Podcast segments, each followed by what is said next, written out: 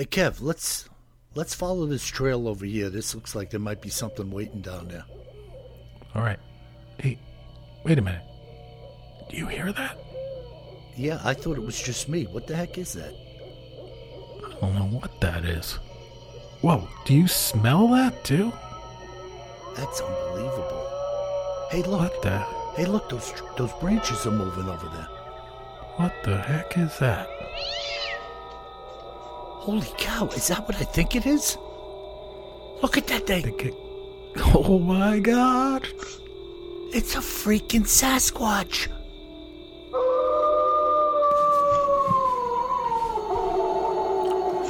Welcome to the Bigfoot Terror in the Woods Sightings and Encounters podcast.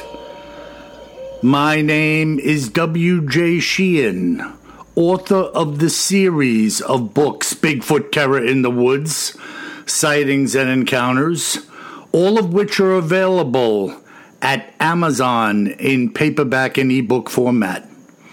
And if you're an audiophile, you can pick volumes 1 through 8 up at Audible, iTunes, and Amazon as well.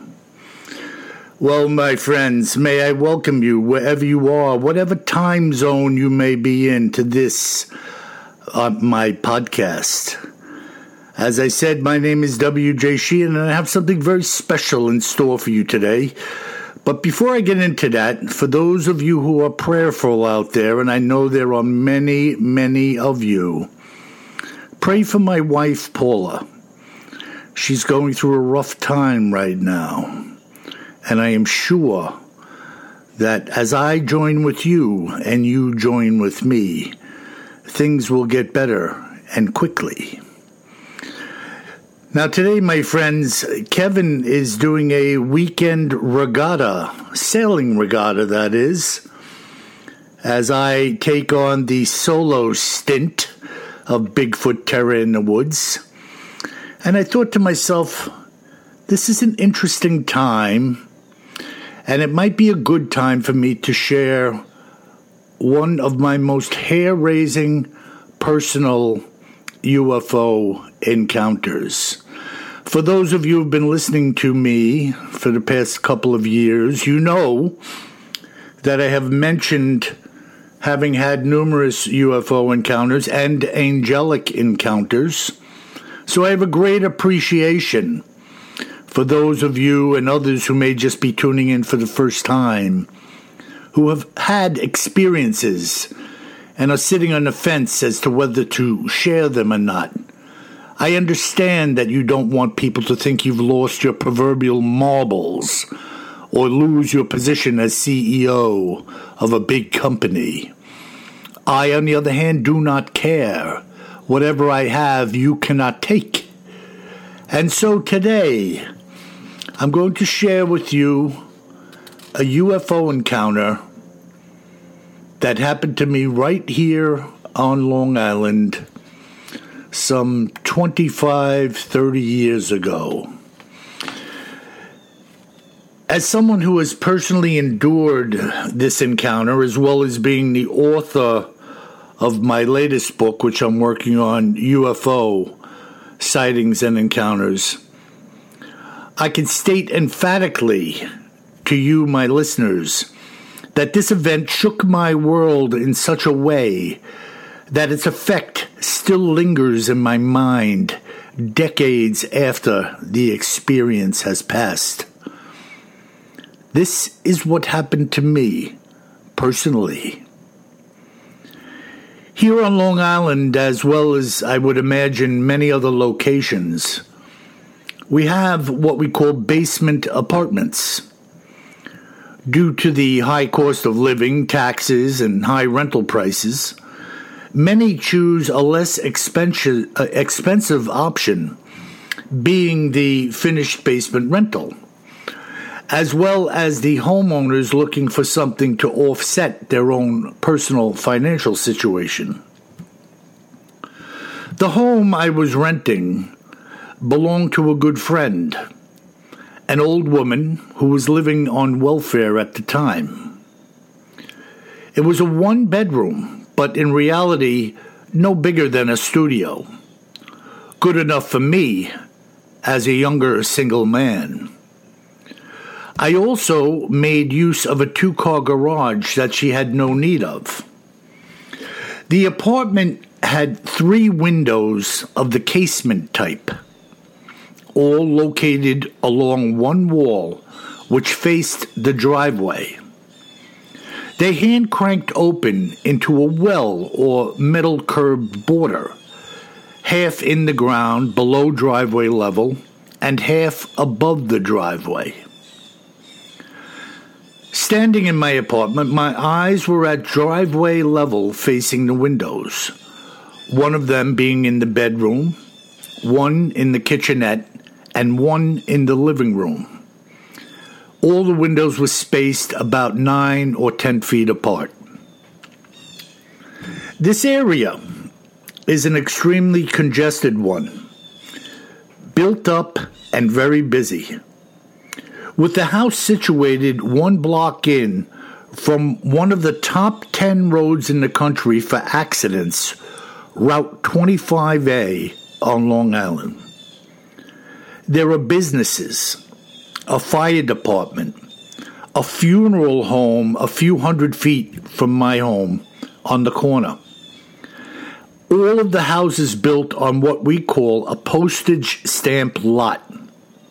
Small, small properties. My neighboring houses were at best 25 feet away from the sides of the house I lived in, divided only by the two driveways, theirs and mine. And across the street and in every direction was more of the same houses, businesses, streets, and streetlights. I mention all of this to set the stage for what was to occur that night. This was and is in no way, shape, or form a woodsy environment. Every piece of land had a house or a business built on it, and it was illuminated all hours of the night by streetlights businesses, and exterior home lighting. I was asleep when, for whatever reason, my eyes opened, laying on my side facing the casement window in the bedroom. There was a soft white shaft of light flowing down on an angle, as though it was coming in from some height outside down into the bedroom next to my bed, and I got up. As I now stood there looking straight down the wall into the living room, all three of the casements had the same shaft of light shining through them. In the moment, my analytical mind jumped into action, looking and listening. My immediate thoughts were these an emergency vehicle was parked at the house next door, or a police helicopter was hovering nearby, with the spotlight illuminating some criminal being apprehended or searched for in the neighborhood, neither of which would be uncommon. I looked out the window both across at the house next door and then up into the sky. And there was nothing there, as I was now standing, bathed in the shaft of light. In other words, there was no light source to be seen, and I cranked the window open. Not a sound could be heard, and certainly not a helicopter or an emergency vehicle's engine. As a sense of fear and uncertainty began to take hold of me. None of this made any sense. I remember thinking in the moment, as anyone would, Am I really awake? I had two aquariums in the apartment, one of which was a 65 gallon saltwater setup right next to the living room window, only, say, 15 feet or so away from where I was standing. The light was on in the tank, and the filtration was running, with the fish swimming about as they should be. And I decided to go and put my hand in the tank's water just to sense it, to affirm I was in fact awake. And so I did. After doing so and feeling assured that I was in fact awake and not dreaming, a fear began to come over me. I had experienced some angelic encounters in the years prior to this event, but something told me this was no angel. By the way, angelic encounters can be quite disturbing as well. But this was in some way different and I was about to find out why.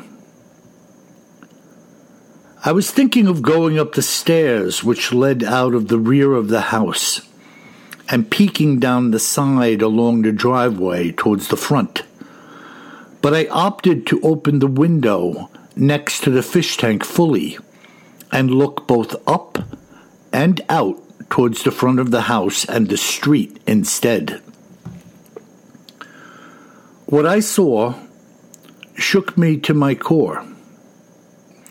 So here I am, alone in this basement, with one way out up the stairs, standing in a shaft of light, looking out and up with my eyes level with the driveway, seeing no vehicles, hearing no sounds, and there being absolutely no source for the light that I am standing in.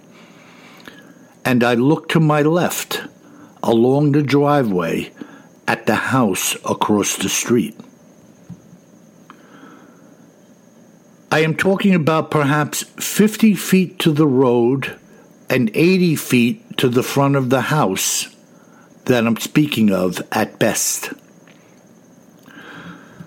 Smack dab in the middle of this 20 foot wide street, right in front of me there is a tube of white light shining down on the road on an angle. This tube was maybe a foot or so in diameter and began only 10 or 12 feet from the ground. Completely capped off at the top, like it was an angled, sealed container of light and I could see some particles of some kind moving around inside of it, looking like the insects around a porch light, and I began to freak out.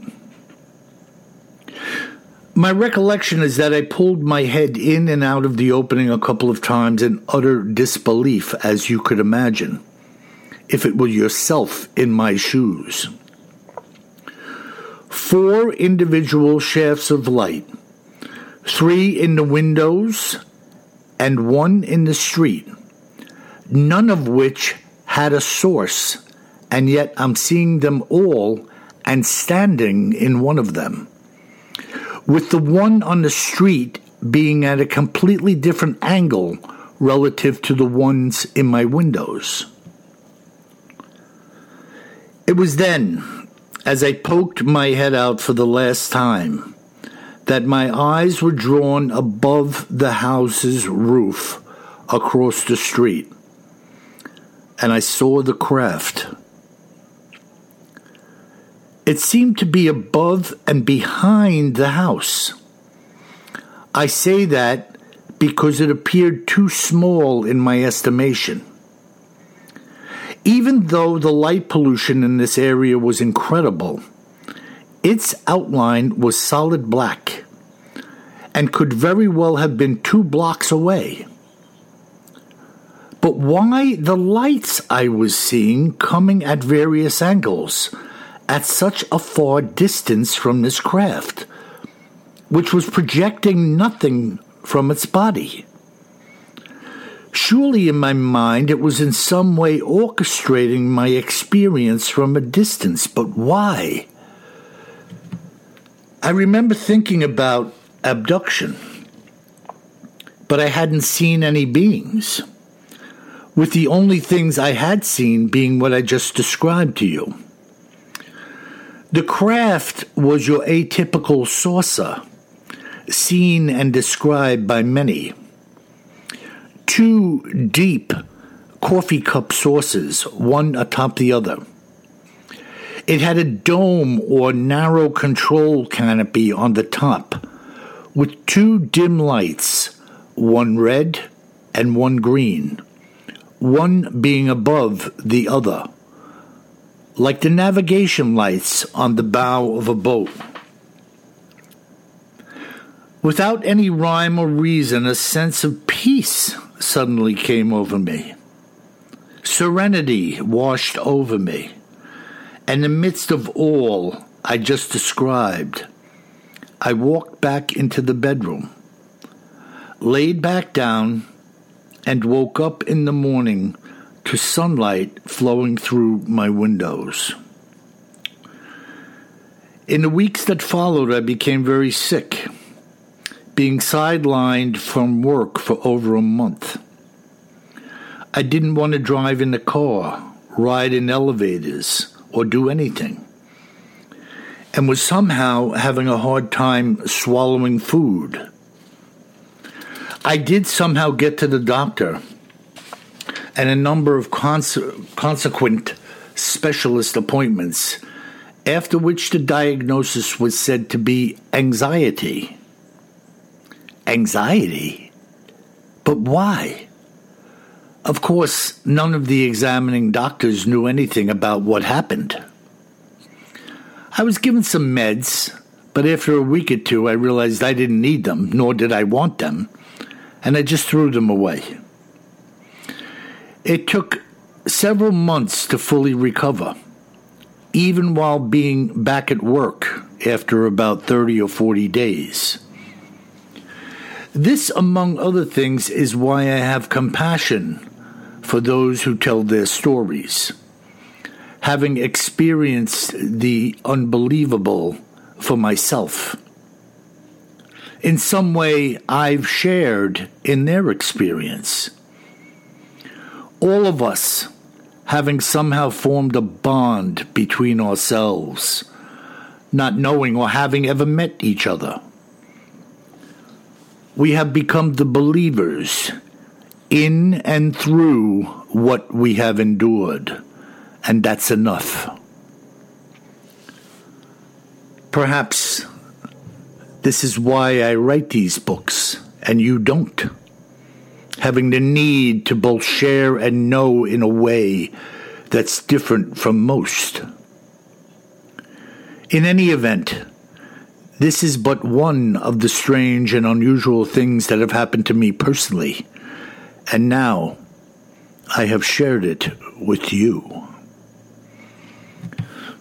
My dear listeners, I believe there are millions upon millions of people out there who are experiencing strange and bizarre circumstances, the likes of which we will never know if they don't share them. And this is why I ask everyone if you've seen something, say something. If you've experienced something, say something. And you can talk to me and I can talk to you without any fear of reprisal or laughter. Me telling you you're crazy, you're mad. You're not mad. You're experiencing the unusual. Whether it's angels, Bigfoots, flying saucers, whatever it may be. I want you to contact me. Go to my website, Bigfoot Terror in the Woods. Click on the connect or the contact button and tell me your story. I'll call you and we'll discuss it. Maybe it'll help you. I'm sure that it will. Now, I'm not going to do any listener mail today because I like to do that with Kevin. Although, one thing I will say to you My mind has gone a bit bonkers. And I'll tell you why. I can't believe how many people wrote into me after a discussion about Andre the Giant playing the Bigfoot in the Six Million Dollar Man. now, I have to tell you, at my age, I was not a fan of the Six Million Dollar Man. To me, it was corny. But then as I look back at old episodes of Batman, Flash Gordon, The Man from Uncle, all of these things are really corny to me now, too. And at the time, I thought they were the cat's meow. But we're going to save this for further discussion when my brother comes back as he reads some of the mail. And today, I have a very strange Bigfoot account that I thought was rather apropos, having shared with you a very strange UFO encounter. The title of this story is The Man on the Tailgate. And if you think the UFO encounter was strange, wait till you hear this. Just when I thought things couldn't possibly get any stranger in regards to the tales I've heard about Bigfoot, along comes this account as told to me by Deacon Dennis Pearson. That's right, Deacon Dennis Pearson, a residence, a resident of Los Angeles, a man who was not always a Catholic deacon, as you will soon find out. This is what Dennis had to share. The story that I'm about to share with you, Bill, actually happened in 1989. I was 27 years old. I first noticed the man as I was sitting on my tailgate at a truck stop, drinking a cup of coffee and looking over my map for a location in regards to my fall hunt up north. For whatever reason, across the parking lot and standing on the other side of a four lane highway, a tall man wearing a Hawaiian style shirt and blue jeans had caught my eye. Again, I can't explain why, but I felt he was looking directly at me as my eyes lifted from the map to see him. When the traffic had broke with the change of the lights, the man proceeded to walk across all four lanes, heading right towards me. His gaze was fixed on me the entire time he walked, and something inside of me said, He is coming to talk to you. That's all I can say. I looked back down at the map trying not to pay attention to him or what I was thinking, when suddenly I looked up and he was but feet away from me saying, Hello. This guy was about seven feet tall, and his skin was flawless. He had a piercing look to his eyes, and within the first minute or so, I realized he wasn't blinking and I do mean not blinking at all. He said his name was Angel, and without so much as asking me, he sat on the tailgate next to me. I noticed almost immediately that the buttons on his shirt had been buttoned out of order. In other words, he started and ended on the wrong button. Beginning on the bottom and consequently at the top of, by the neck, the one side had no button fixed in the slit, if you can follow that. Now, mind you, I'm sitting on the tailgate with my map open, having said nothing to him about what I was doing, who I was, or what the map was in reference to. He then looked at me directly in the eye, saying, So, you're a hunter. I said to him, How could you possibly know that I was a hunter? He said to me, Well, the pickup truck and the map of the Northwest country pretty much clued me in. The very next thing he said to me was this Do you believe in God? I responded, No.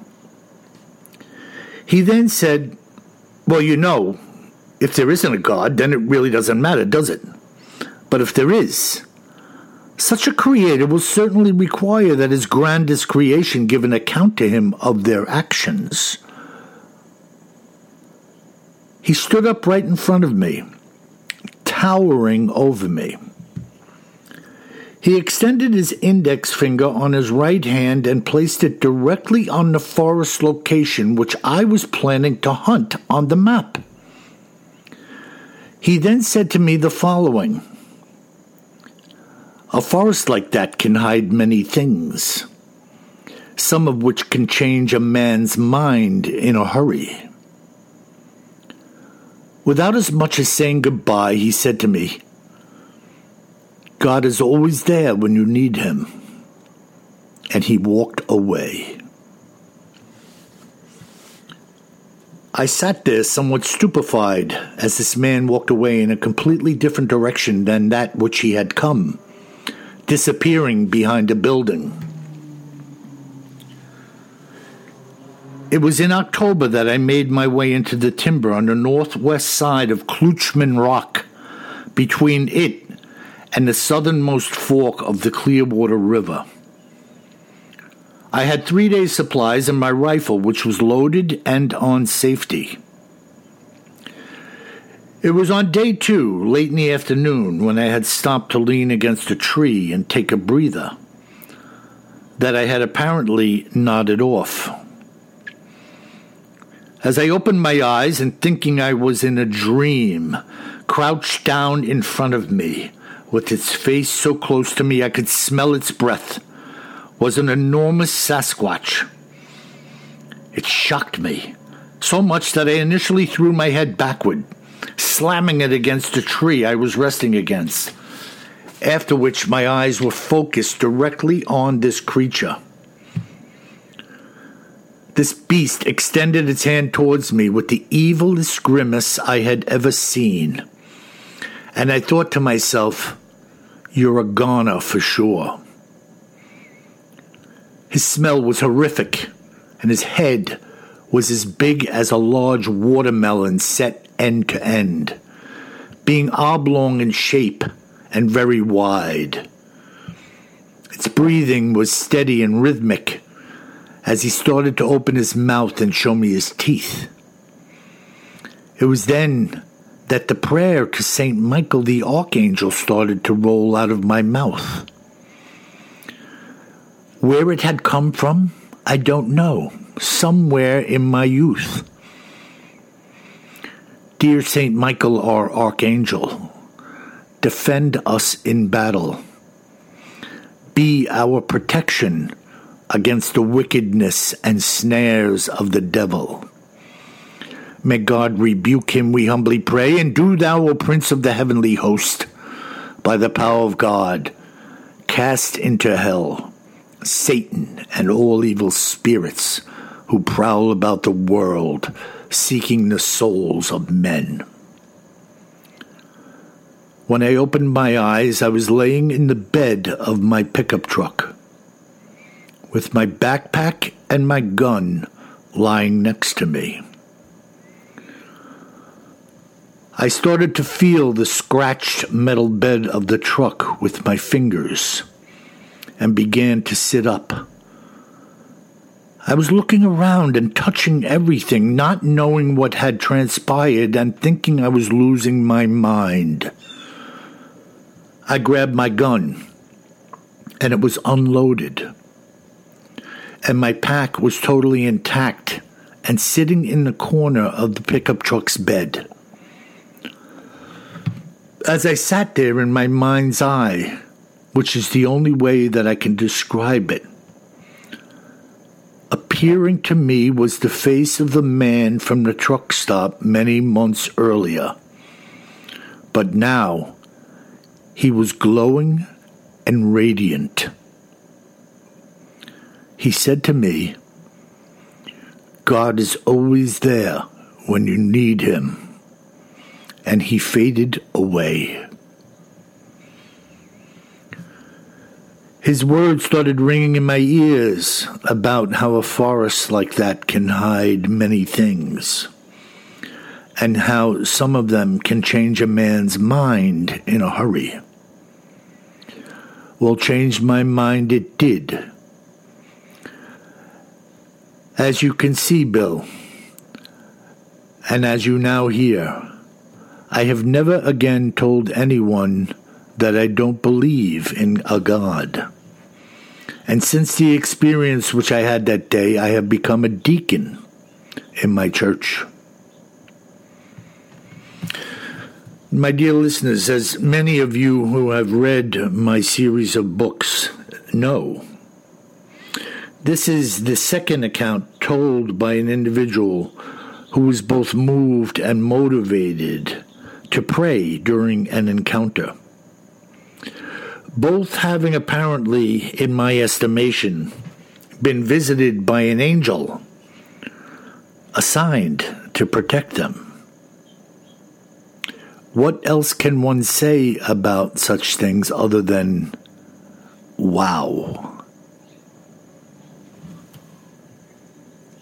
My dear listeners, say what you will. I have experienced such things in my own life. Who am I to criticize this man and others for having experienced the same? When you are caught in the middle of what you know as being reality, and forced to face the facts about what you have seen and what you have now experienced, what else are you left with other than the reality that there are things out there that beggar description? There are things going on on this planet, in the sky, in the universe for which we have not been given an instruction manual or a handbook as to what to do when we encounter them. There's no teaching on them, no curriculum, no school or college classes taught about them. They are, in fact, the unknown.